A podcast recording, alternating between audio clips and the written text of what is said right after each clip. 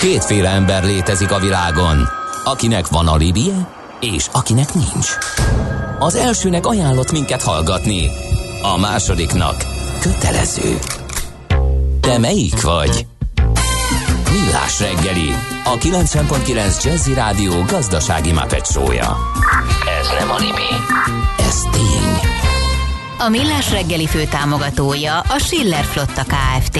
Schiller Flotta and Rent a Car. A mobilitási megoldások szakértője a Schiller Autó tagja. Autók szeretettel. No, jó reggelt kívánunk! 8 óra 11 perckor folytatjuk a Millás reggelit. A Jenőről szóló zenét hallhatták a kedves hallgatók az elmúlt percekben, idegen nyelven.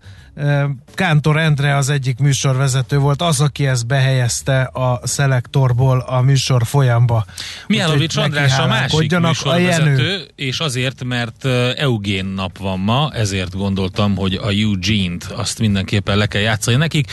Mihálovics András volt az, aki összeállította a névnaposok sorát, ezért tőle tudjuk, hogy Eugén nap is van ma. Viszont ő az, aki rajta tartja a kezét, az ujját a budapesti közlekedés ütő erén, és pontosan tudja, mi történik. Budapest legfrissebb közlekedési hírei, itt a 90.9 jazz Balesetnél helyszínelnek sajnos Csepelen a Szent István úton a Táncsics Mihály utcánál, de szerencsére csak ez az egy baleset van, amiről uh, hírt kaptunk. Viszont uh, útszűkület van a 13. kerületben a Fáj utcában a Váci út után, mert hogy javítják a burkolatot arra felé. Az adó a jövedelem újrafelosztásának egyik formája, a költségvetés bevételeinek fő forrása, a jövedelem szabályozás eszköze. Az adóztatás fő célja anyagi eszközök biztosítása közcélok megvalósításához. Nézd meg az ország adózását, és megtudod, kik lakják. Adóvilág, a millás reggeli rendhagyó gazdasági utazási magazinja, ahol az adózáson és gazdaságon keresztül mutatjuk be, milyen is egy ország vagy régió. Adóvilág. Iránytű nemzetközi adóügyekhez. No, hát Görögországba kalandozunk, ahol, amelynek dicsó története, vagy történelme van. Eh, Gerendi Zoltán van a BDO Magyarország ügyvezetője, adatonácsadó partnere a vonal túlsó végén. Szerbusz, jó reggelt!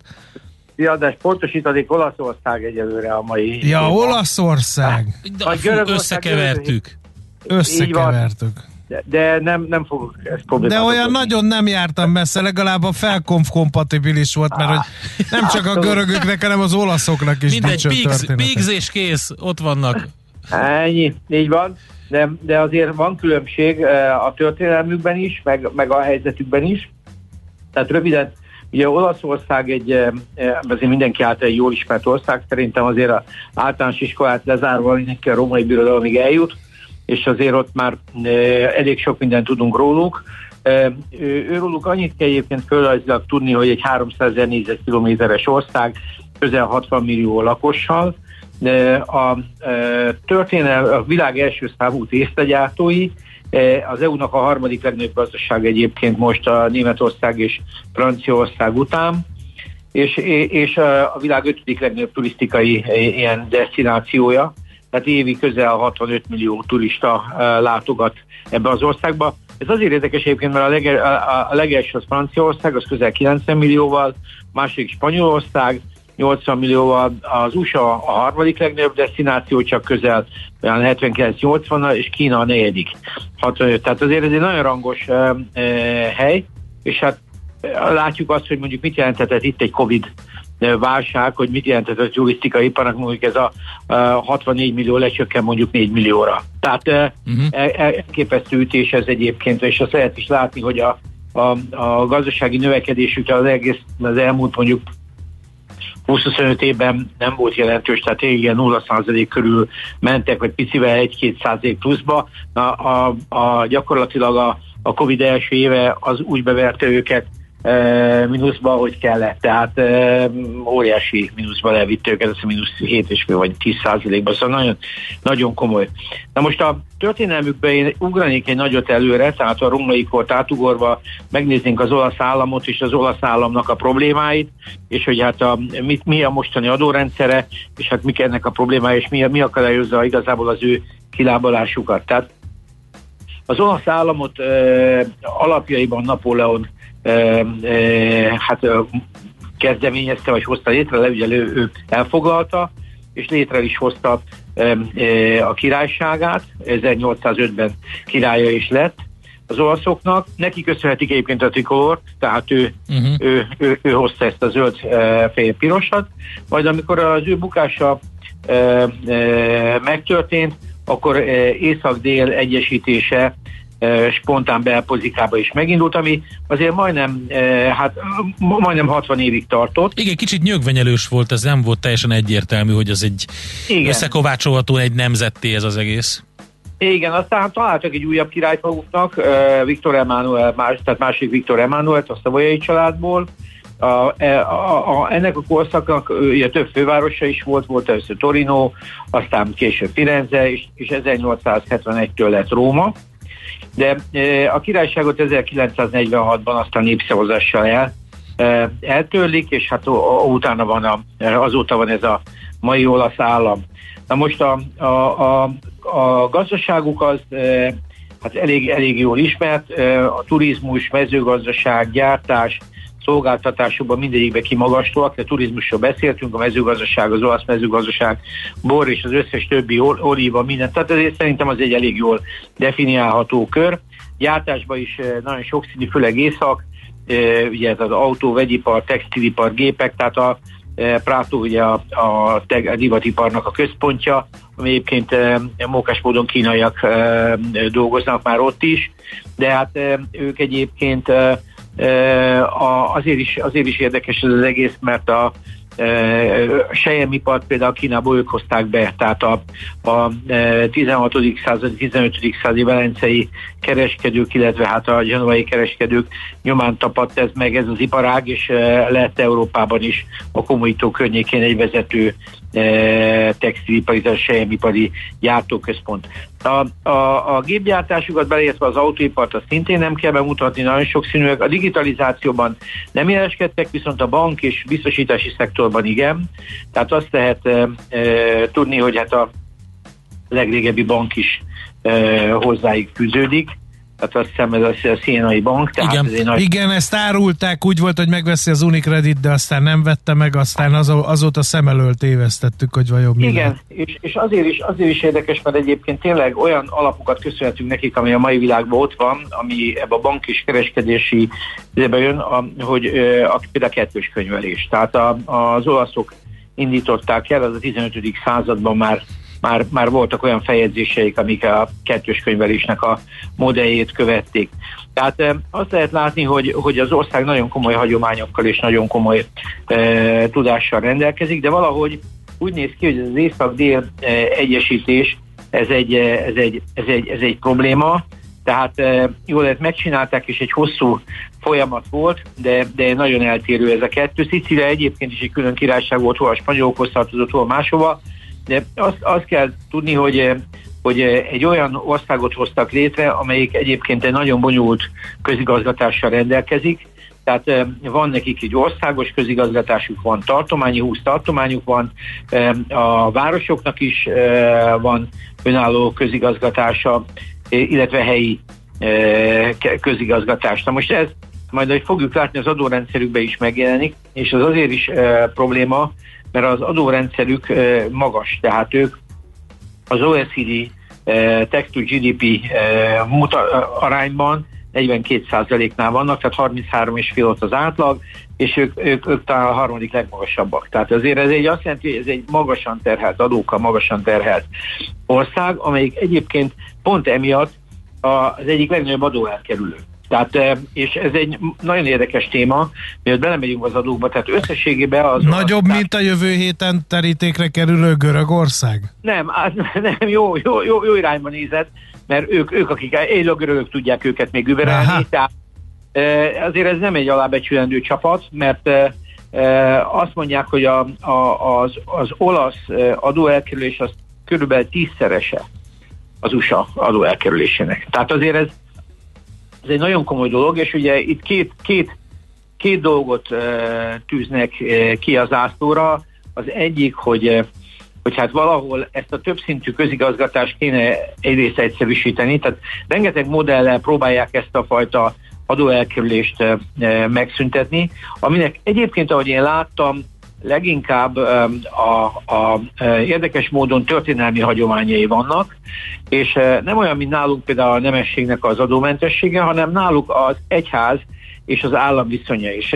Amit én olvastam, erről könyvek jelennek meg, csak én röviden belenézve, hogy a katolikus egyház volt az egyik legerősebb olyan szervezet, amelyik Vatikánon keresztül végig az egységes olasz államot valamilyen módon támadta. Tehát ott, ahogy én láttam, meg olvastam, nem Vatikán nem nagyon tudott békét kötni az olasz államnak ezzel a fajta egyesített szerepével, a saját talán saját beszorulását látta ebben, vagy a saját jelentőségének a csökkenését, és ezért gyakorlatilag sok szempontból gyengítette ezt, és valójában azt így nem nehéz kimondani, hogy buzdított, mert nem buzdítottak ők valószínűleg ilyenre, de, de, de, de morálisan vitatták ezt a rendszert, és azért e, e, Olaszország nagyon erősen vallásos, tehát ilyen szempontból az egyháznak a befolyása az állami közigazgatással szemben az nem volt túl pozitív. Tehát ez, egy, ez azt mondják, ez egy történelmi tény, és emiatt azért az olaszoknak van egy ilyen mentális, mentális mentálisan pozitív hozzáállás az adóelkerüléshez, ami egyébként azt mondják, hogy a...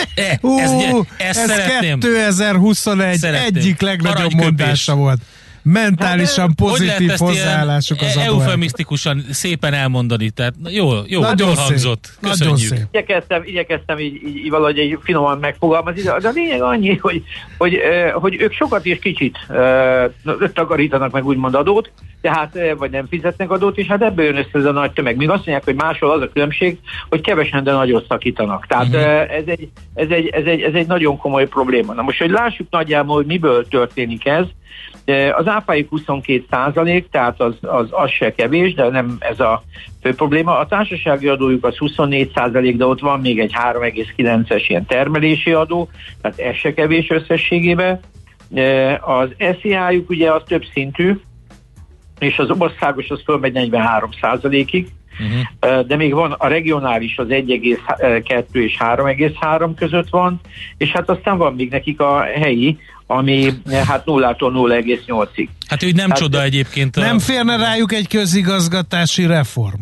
De, és uh, én azt mondom, hogy Botmond ezt kielemzi, hogy mi a Aha. probléma ez egészen, de valójában úgy néz ki, hogy ez az ország sok szempontból egy nagyon feszített struktúrában van. Egyrészt van nekik egy észak-dél ellentétük, ami nagyon markáns, ami uh-huh. talán Róma alatt húzható meg, és az északi tartományok gazdasági ereje, ahol valójában a gazdasági potenciál, amelyeket legnagyobb adó elkerülők a déliek, ahogy láttam. Tehát uh-huh. ott, e, és, és aztán van dél, amelyik mezőgazdaság, de történetileg is, és szerintem kultúrában is egy nagyon-nagyon eltérő e, csapat. Tehát ez, a, ez, a, ez az olasz csizma, ez egy nagyon furcsa összetétől dolog, és ez gazdaságilag sajnos ilyen, ilyen mértékben visszaüt. És én azt látom, hogy ugye Pigről beszélünk, hogy ennek az országnak a kilábalását sok minden akadályozta 2008-2009 óta, de amikor egy picit próbáltak előre menni, tehát akkor, akkor, akkor mondjuk beütött pont most a Covid, de, de valójában nem nagyon tudnak előre menni. Különböző adóprogramjaik vannak.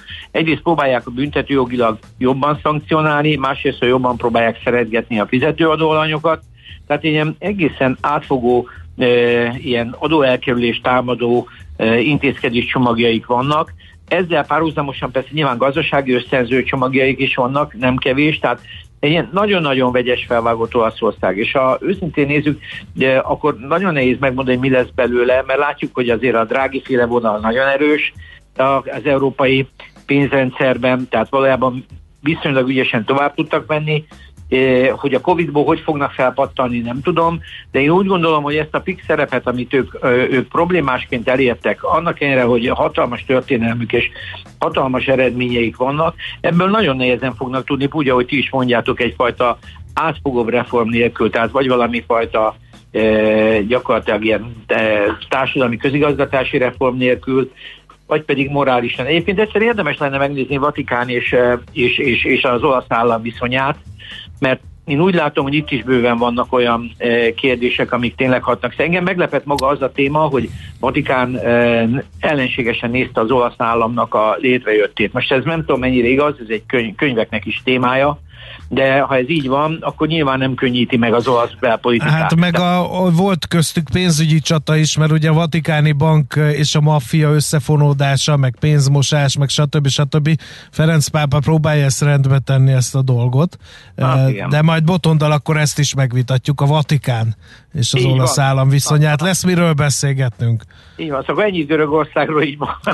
Ennyit, igen. Dióhéjban. Oké, okay. okay, köszönjük szépen. Ókori kultúra, ókori kultúra, mindegy. Mert. Így van, abszolút. Nagyon boldog ünnepeket nektek. Köszönjük. Boldog ünnepeket nektek is, a hallgatóknak is. Köszi szépen, sziasztok!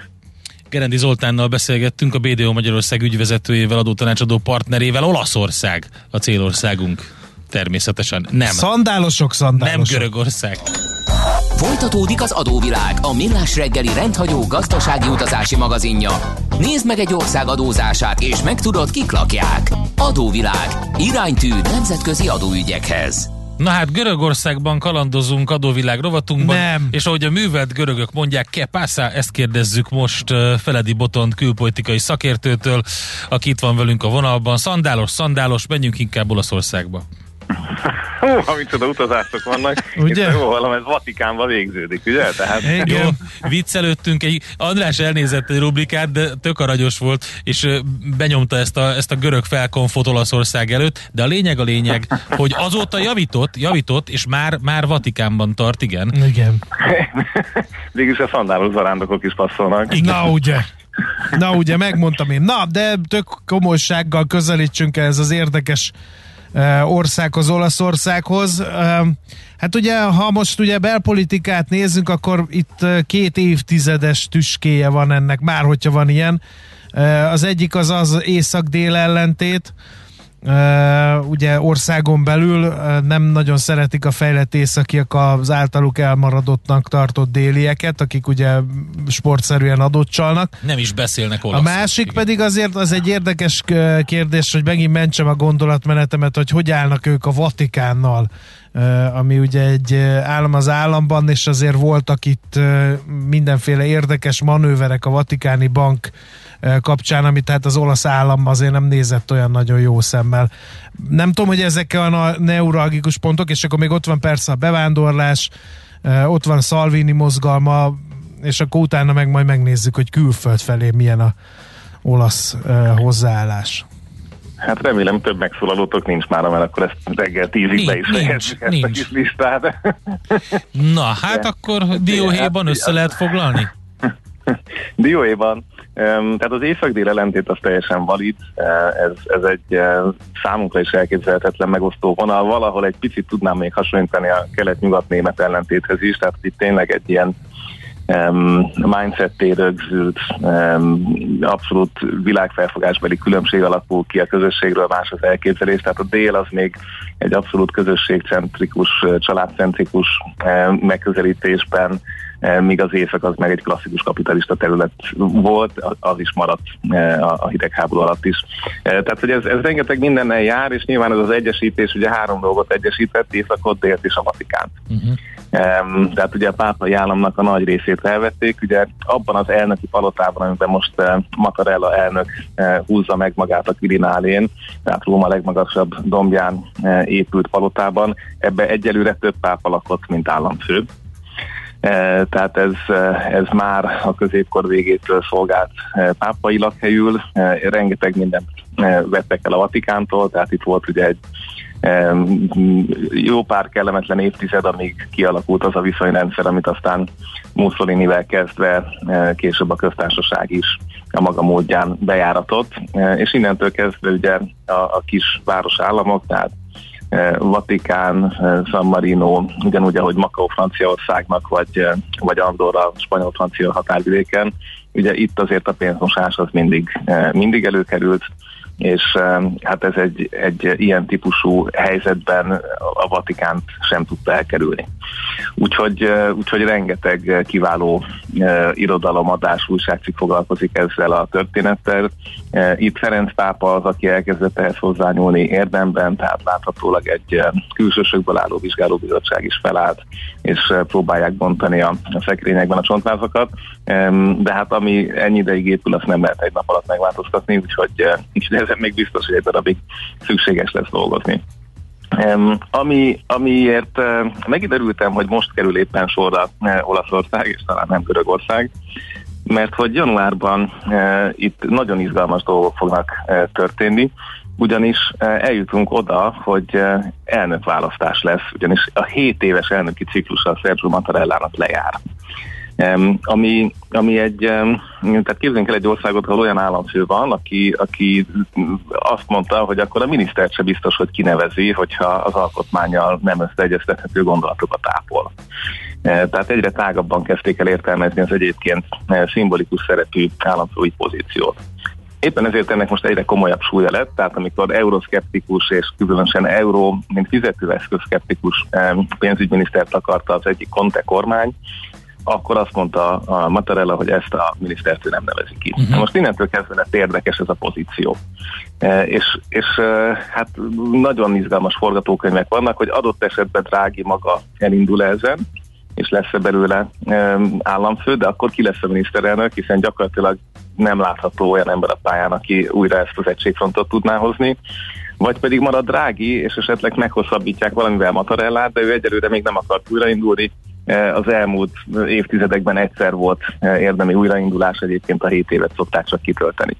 Eh, tehát egy, egy, egy furcsa pillanat van, ami, ami érdekes, hogy miközben ezt egy, az alsóház, felsőház és a régiós elektoroknak egy kb. ezer fős testülete választja az olasz államfőt, mégis teljesen lázba tartja az országot. Tehát ez, ez most abszolút egy, egy stratégiai kérdés, hogy itt ki hova lép és hova teszi az embereit, mégpedig azért is, mert megint megváltoztak a politikai viszonyok ahhoz képest, ami egyébként a képviselőházban látszik. Tehát miközben a, a klasszikus baloldali nagy párt, a párti demokratikó, ami a szocialista európai parlamenti frakció tagja fölkúszott 20-21 százalékra, ugye a két e, jobboldali formáció, ez a olasz testvériség és a lega mindegyik 20-20 százalékon áll alatta.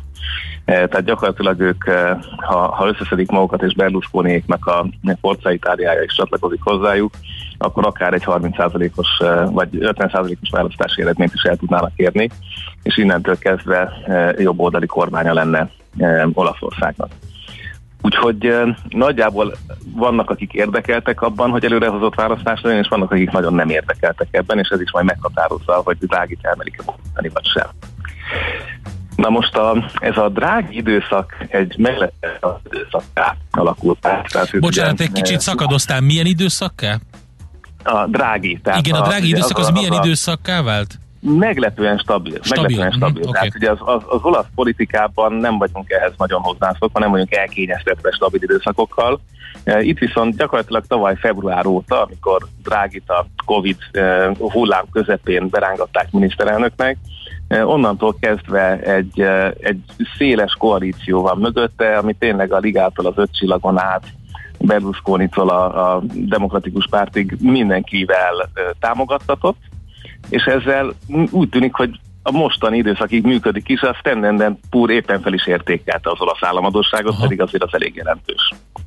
Igen. Um, külpolitikája teljesen koherens, tehát hogy, hogy, hogy van ideje ezzel foglalkozni. Líbiában volt, ahol a török álláspontot próbálta egy picit alásni. Um, hát ott ugye régi kapcsolataik vannak a, a líbekkel, ol, olasz gyarmat volt lényegében, amíg Omar Mukhtar nem jött és ki nem ebrudalta őket, addig ott egész jó el voltak már romai koroktól kezdve. Így van, most láttam, hogy a Netflixen erről egy új filmet tettek ki Igen? a, a kiebrudalásról, úgyhogy érdeklődő Na. hallgatók ilyen csemegét is találhatnak. Um, úgyhogy, tehát hogy, hogy foglalkozott Líbiával, foglalkozott a török kapcsolatokkal pont emiatt, hogy a földközi tengeren mi a helyzet. Um, ugye a G7 találkozón, a Conwellben találkozott Bidennel, um, ami azért az olaszoktól megint egy nagy szó, ugye itt mm. voltak Oroszország felé tekintgető korábbi kormányok, Berlusconi. A, a, a teljes afganisztáni evakuáció során 5000 afgánt hoztak ki az olasz fegyveres erők, majd aztán októberben megtartották a G20-at eh, Rómában, amire ugye véletlen ketten nem mentek el, eh, Vladimir Putin és eh, Xi Jinping. Úgyhogy tehát látszik, hogy történnek a dolgok, és ennek a végén éppen pár hete írták alá Emmanuel Macronnal a Quirinale palotában Rómában az új egyezményt a francia-olasz együttműködésről, uh-huh. miközben ugye Németország még éppen kormány nélkül volt, tehát hihetetlen aktív külpolitikája van. Egyébként úgy tűnik erre azért is van ideje, mert még az olasz sajtó is foglalkozott azzal, hogy milyen hatékony kormányüléseket tart Drági, hogy van napi rend, tényleg arról beszélnek, és ezt szabad le is Ez egy olaszos volt. Van napi rend. Mamma mia.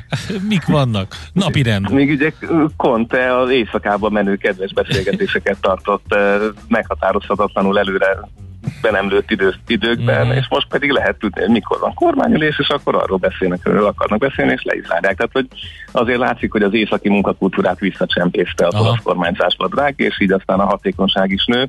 Ráadásul mondjuk például a Covid kezelésre egy háromcsillagos tábornokot dobott be, tehát nem engedte oda az olasz államigazgatásnak, hogy, hogy teljesen e, szétzilálódjon. Igen, igen, ez, és, és, mondjuk ez jó döntés volt.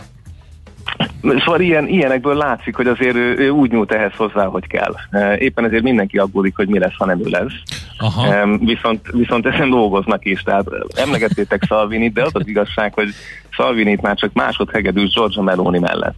Uh-huh. Um, ugye ez az 1977-ben született ma az olasz testvériségpártot vezető hölgy, már a Berlusconi kormányban is volt ifjúsági miniszter, egyébként előtte uh, bartenderként dolgozott a Piper Clubban, Rómában, a diák évei alatt a, legával, Salvinivel is mindenféle formációkat vállalt, tehát egy nagyon, nagyon régóta a politikában dolgozó, de nagyon fiatal és tehetséges politikusról van szó, aki viszont most úgy tör előre, hogy, hogy a többiek is csak nézik, tehát az öt csillagmozgalom és a, és a Salvini féle párt is alapvetően attól tart, hogy a, az olasz testvériség az el tudja venni az ő szavazataikat.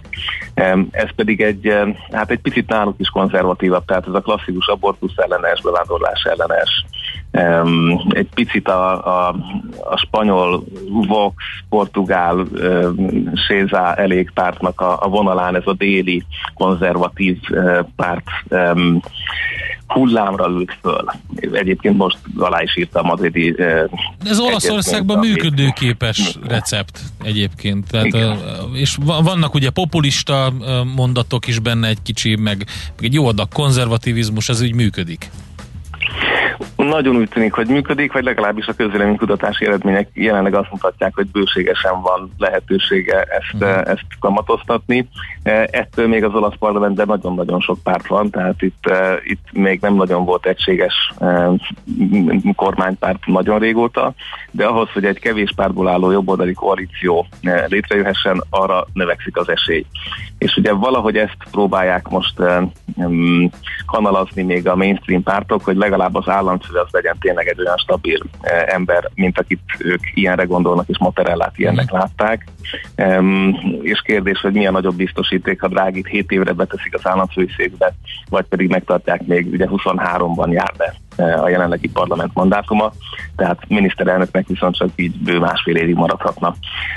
Úgyhogy hát ezt a dilemmát kell az olasz politikának megoldani, úgy, hogy, hogy egyébként nagyon sok párt azért se érdekelt az előrehozott választásban, mert az új parlamenti reformnak köszönhetően alapvetően kevesebb hely lesz, tehát uh-huh. hasonlóan Magyarországhoz csökken majd a létszám.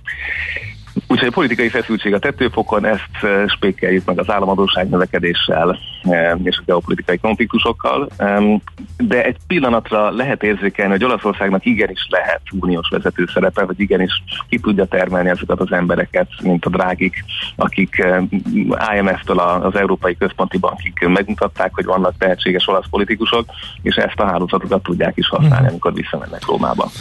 Oké, okay, nagyon szépen köszönjük. Többen kérdezik, hogy melyik az a Netflix film, ami uh, Líbiáról az és az olaszokról szól. szól. Uh, Mindegy, megkeressük majd mi akkor. Mi lehetett a címet, de, de légy keresitek. De, de erről van szó, tehát a, a, a szabadságharcról, Omar Muktárról van szó? Igen, igen, okay, igen, rendben. Abszolút. Ugye a klasszikus az Anthony Quinn volt, ha jól emlékszem. A, a, a sivatag oroszlány? Ez a klasszikus, ez a klasszikus. Akkor azt rakták föl? föl. Igen, Ó, igen, hát akkor a sivatag oroszlány. Nagyon jó. Igen, igen, igen. igen. Nagyon jó Láttam, érdemes megnézni, igen. Oké, köszönjük szépen, Botond. További szép napot, hát jó munkát. Adventi készülődést. Ha nem találkoznánk, jó karácsony nektek is, azatoknak is. Neked is. Sziasztok. Köszönjük. Feledi Botont külpolitikai szakértő volt az, akivel beszélgettünk, Olaszországban jártunk. Adóvilág, a millás reggeli rendhagyó gazdasági utazási magazinja hangzott el, ahol az adózáson és gazdaságon keresztül mutatjuk be, milyen is egy-egy ország vagy régió. Adóvilág, iránytű nemzetközi adóügyekhez. Aranyköpés a millás reggeliben. Mindenre van egy idézetünk. Ez megspórolja az eredeti gondolatokat. De nem mind arany, ami fényli. Lehet kedvező körülmények közt gyémánt is. Carl Sagan, amerikai csillagász, 25 éve hunyt el, zseniális. Most Nagyon jó könyvei egy... vannak, Hajaj. olvasni, olvasni, olvasni. Most olvastam egy listát minden idők 10 legjobb tudományos könyvéről, és abban a Carl Sagan könyve a második helyen Melyik szerepel. az édes sárkányai, vagy melyik? Uh, nem, nem az szerintem, mindjárt megnézem. Az első, hely, az első helyen ugye a, a, a Stephen Hawking könyve volt, utána jött a Carl Sagan, de szóval 25 éve hunyt el, sokan bánnak lazán az igazsággal, ha pénzre, figyelemre vagy hírnévre vágynak, mondta Carl Sagan többek között. Aranyköpés hangzott el a millás reggeliben. Ne feledd, tanulni ezüst, megjegyezni arany. A szerencse fia vagy? Esetleg a szerencse lánya? Hogy kiderüljön, másra nincs szükséged, mint a helyes válaszra. Játék következik. A helyes megfejtés beküldők között minden nap kisorsolunk egy fém díszdobozos, négy darabos fűszermalom fűszer válogatást a Kotányi Hungária Kft. jó voltából. Mai kérdésünk a következő fűszerek közül melyik nem bors, hanem paprika? A. A fehér bors, B. A zöld bors, vagy C. A cayenne bors? A helyes megfejtéseket ma délután 16 óráig várjuk a játékkukac jazzy.hu e-mail címre. Kedvezzem ma neked a szerencse! Van egy mágikus hang a parketten, amire minden színes öltönyös bróker feszülten figyel. Ha megszólal a csengő, jöhet a roham. Báj vagy szel, vétel vagy eladás. Persze minden attól függ, mi történik a csengő előtt. Before the Bell, a millás reggeli amerikai piaci robata, hogy tudjuk, melyik gombra nyomjunk, még mielőtt a Wall Street kinyit. Részvényosztály, vigyáz, becsengettek! Hát azért ezt kell tudnunk, még most is. Bodnár Martin az Erste befektetési zérti USA Desk üzletkötője a vonalban. Szervusz, jó reggelt! Sziasztok, üdvözlöm a kedves hallgatókat! Kicsit pánik uralkodott az amerikai piacokon, úgyhogy fontos látnunk, hogy mi történik. Meg vannak ijedve egy picit a piacok. Hektikusság jellemezte igen a piacokat előző héten teljes mértékben, és ugye az volt az érdekesebbe, hogy pozitívan reagáltak arra, hogy ugye növették az eszközvásárlási program kivezetését, ugye az eleinte belengedett 15 uh-huh. milliárdról 30 milliárd per hóra, tehát ugye több pénzpumpát vesznek ki havonta a rendszerből, ami azért várható volt, számított rá a piac, viszont ennek ellenére többször is rengeteg beesést tapasztalhattunk. Itt főleg az IT és az energia szektor teljesített gyengén, az egészségügyi szektor pedig ő volt a felül teljesítő ezen a héten. Itt egyébként az Omikron Covid variáns terjedésének volt ez egyébként köszönhető, az nyomta rá a bélyegét az egész hétre. Az előző két héthez képest egyébként 26%-kal nőtt a fertőzöttek száma az Egyesült Államokban, de jelenleg egyébként még csak 3%-kal nőtt a kórházba kerülő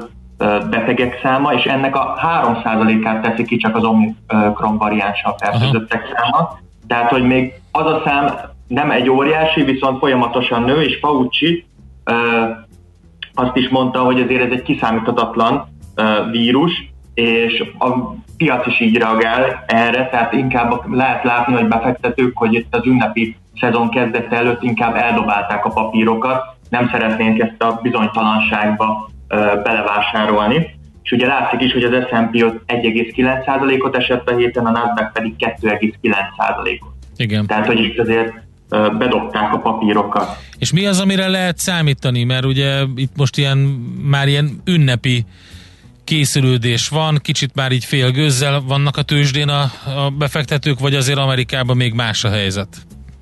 Félgőzzel vannak, viszont a Mikulás rally az meg mostanában kellene, hogy kezdődjön mm-hmm. majd. Ugye ez egy ilyen szezonális jelenség, és itt ez azt jelenti, hogy itt az utolsó decemberi öt nap, meg az első januári két nap lesz az, amikor egy ilyen nagy emelkedést láthatunk. Ugye nagyon sokan spekulálnak erre, ami miatt egyébként több ok is szokott lenni, itt ilyen adóoptimalizálási ö, okok, igaz, ö, szokott lenni még az, hogy ö, ünnepi úgymond optimizmus, mindenki ilyenkor kapja meg a cash bónuszokat, szeretnek ugye az emberek ilyenkor vásárolni, ugyanúgy befektetni is, tehát hogy ö, ugyanúgy ö, szórják úgymond a kis befektetők a pénzt a piacra. A nagy befektetők egyébként ilyenkor szünetelni szoktak, ők szokták ugye a short pozíciókat kialakítani, ez is ugye érdekes, hogy ilyenkor teret adnak a kicsiknek, és a likviditás is leszűkül, tehát nagyon kis forgalom lesz, sokkal könnyebb lesz mozgatni a piacot, sokan játszanak még egyébként a úgymond januári effektusra, hogy január első felében általában egy ilyen nagy lövekedés szokott lenni, és ilyenkor még azért beszoktak tárazni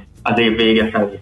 Egyébként az előző 45 ilyen alkalomból 34-szer bekövetkezett ez a Mikulás rally, tehát olyan 75%-ban azért ez egy megfigyelhető jelenség. Ilyenkor általában az S&P 1,33%-kal uh-huh. kerül feljebb, tehát hogy ez egy látható, úgymond heurisztika, vagy megfigyelhető jelenség. Oké, okay, uh, tehát akkor, okay, tehát akkor van egy csomó pozitív, bizakodó, pozitív uh, szemlélettel oda uh, tóduló kis befektető a tőzsdére, miközben brutál volatilitás van a tőzsdén, és egy csomó papír ilyen 5-6 százalékokat mozdul el össze-vissza, van amikor a negatív, valamikor pozitív tartományban napon belül. Igen, ez egyébként egy ilyen önbeteljesítő jóslat is szokott lenni, tehát szeretnek hinni ebbe a Mikulás a befektetők. Okay. És ugye ezért is szokott bekövetkezni. Ezen kívül egyébként még lesznek uh, nagyobb jelentések is. Itt a Nike, ugye a sportszergyártó, ő még hétfőn uh, fogja publikálni a Q2-es számait. Az elemzők változatlan árbevételt várnak év per év alapon, és részvénykénti eredménynél 24%-os esést uh, várnak. Az elmúlt három hónapban folyamatosan lefelé lett minősítve mind a bevétel, mind a részvénykénti eredményvárakozás a cégnél, mivel szeptember óta a menedzsment jelezte, hogy a folyamatosan növekvő keresletet nem tudják kielégíteni a gyártási és a szállítási problémák miatt. Tehát itt is igaz ez a ellátási láncbeli probléma hiány. Uh-huh. Egyébként a vietnámi gyárukat is be kellett zárni a Covid miatt, ez is meg fog látszani a bevételeken, illetve az éves növekedésüket is már uh, módosították, eleinte két számjegyű növekedést vártak, most már egy számjegyűre módosították, uh, illetve még kiemelném azt, hogy megvették uh, az előző héten az STFKT uh, nevű vállalatot, akik virtuális cipőket gyártanak. Ja, igen, igen, tényleg, ez meg, úristen. Igen, olvastam én is. Igen, tehát hogy NFT-ket is fognak úgymond árulni, ami most már uh, Nike branddel fog uh, a piacokra, a metaversum piacaira. Igen, hát meg kell vele próbálkozni, legalább marketing értéke van, ha más nincs. Igen, meg a, a CEO azt mondta, hogy egyébként egy ilyen digitális átalakulás része az is, hogy ők ebbe belekezdenek, tehát próbálják egy kicsit a játékiparnak, a kreativitásnak, a sportszektornak így összemosni a határait, hát ha ott is igen, megjelennek pontosan emiatt. Pénteki záróára egyébként 161,36 dollár volt, 14%-ot emelkedett idén a papír, 177 volt a mindenkori csúcsa, amihez azért elég közel mozog itt a sok rossz hír hallatán. Oké, okay, Nike, és akkor rajta kívül ki az, akire még figyelünk? Micron, ő pedig egy chipgyártó, Ugye ő memóriacsipeket gyárt, szintén egyébként hétfőn fog jelenteni, viszont ő a Q1-es számait, itt van egy ilyen kis pénzügyi uh, naptárbeli eltolódás uh, ennél a cégnél. Itt a bevételnél 33%-os növekedés várnak év per év alapon, részvénykénti eredménynél pedig 170 százalékos növekedés. Ugye egyértelműen ugye félvezető gyártó szektorban ez egy, nem egy elrugaszkodott uh-huh. várakozás. Szeptemberi jelentés óta egyébként itt is azért gyengébb, a kereslet, mert itt ugye a vásárlói PC gyártók általában, és rengetegszer más alkatrészeket nem tudnak beszerezni itt a PC és a laptop gyártásokhoz, ezért nem is szeretnék tovább felhalmozni itt a memóriacsipeknek a tárolását, illetve nem vesznek rá még pluszban, mert elég van a raktárjaikba. A Micronnak a vezérigazgatója egyébként ezt egy átmeneti problémának gondolja, tehát itt is, ahogy az ellátási láncbeli problémák megszűnnek, ez is meg fog egyébként szűnni. Egyébként ugye itt a memóriacsipek ára nagyon magas, uh, historikusan, tehát uh, óriási profitál belőle a Micron, illetve 27,5%-kal nő uh, az ilyen típusú uh, termékekre a kereslet világszinten. Uh, a cég még 150 milliárd dolláros beruházást tervez uh, ebben az évtizedben. Itt a gyártási láncot próbálja egy kicsit felturbózni, illetve a kutatás és fejlesztést Viszont még azt kiemelném, hogy a pénteki záróára 83 dollár volt, 10%-os éves emelkedés produkált, viszont a félvezető gyártó index, az SOX, az pedig 30%-ot produkált, tehát hogy ő még mindig egy adó teljesítő ahhoz képest, hogy a szektor megkilőtt. Jó, Nike-ra figyelünk, Micron Technologies-ra nagyon szépen köszönjük, boldog karácsony ünnepeket kívánunk nektek. Én is köszönöm, boldog karácsony nektek is, sziasztok! Bodnár Martinnal néztük át az amerikai piacot nyitás előtt az Erste befektetési ZRT USA Desk üzletkötőjével. Minden attól függ, mi történik a csengő előtt. Before the Bell. A millás reggeli amerikai piaci rovata hangzott el. Gyonak gazda ide hozzánk Schmidt Nem én. hírei után. Hát miért te nem leszel itt? Én, én a virtuális valóságba átterepülök, ja. hogy traktorozzak egyet. Ott fogsz traktorozni? Igen. Hát olyat én is tudok akkor. Nem, te nem ne, tudsz. Miért? Mert neked nincs mezőgazdasági vontatóra a jogsid nehéz pótkocsival. De a virtuális valóságban is kell? Azt is meg kell szerezni virtuálisan. Oké. Okay.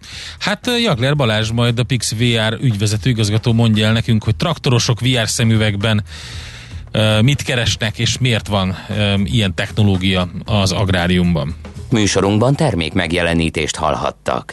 A Millás reggelit nem csak hallgatni, de nézni is lehet. millásreggeli.hu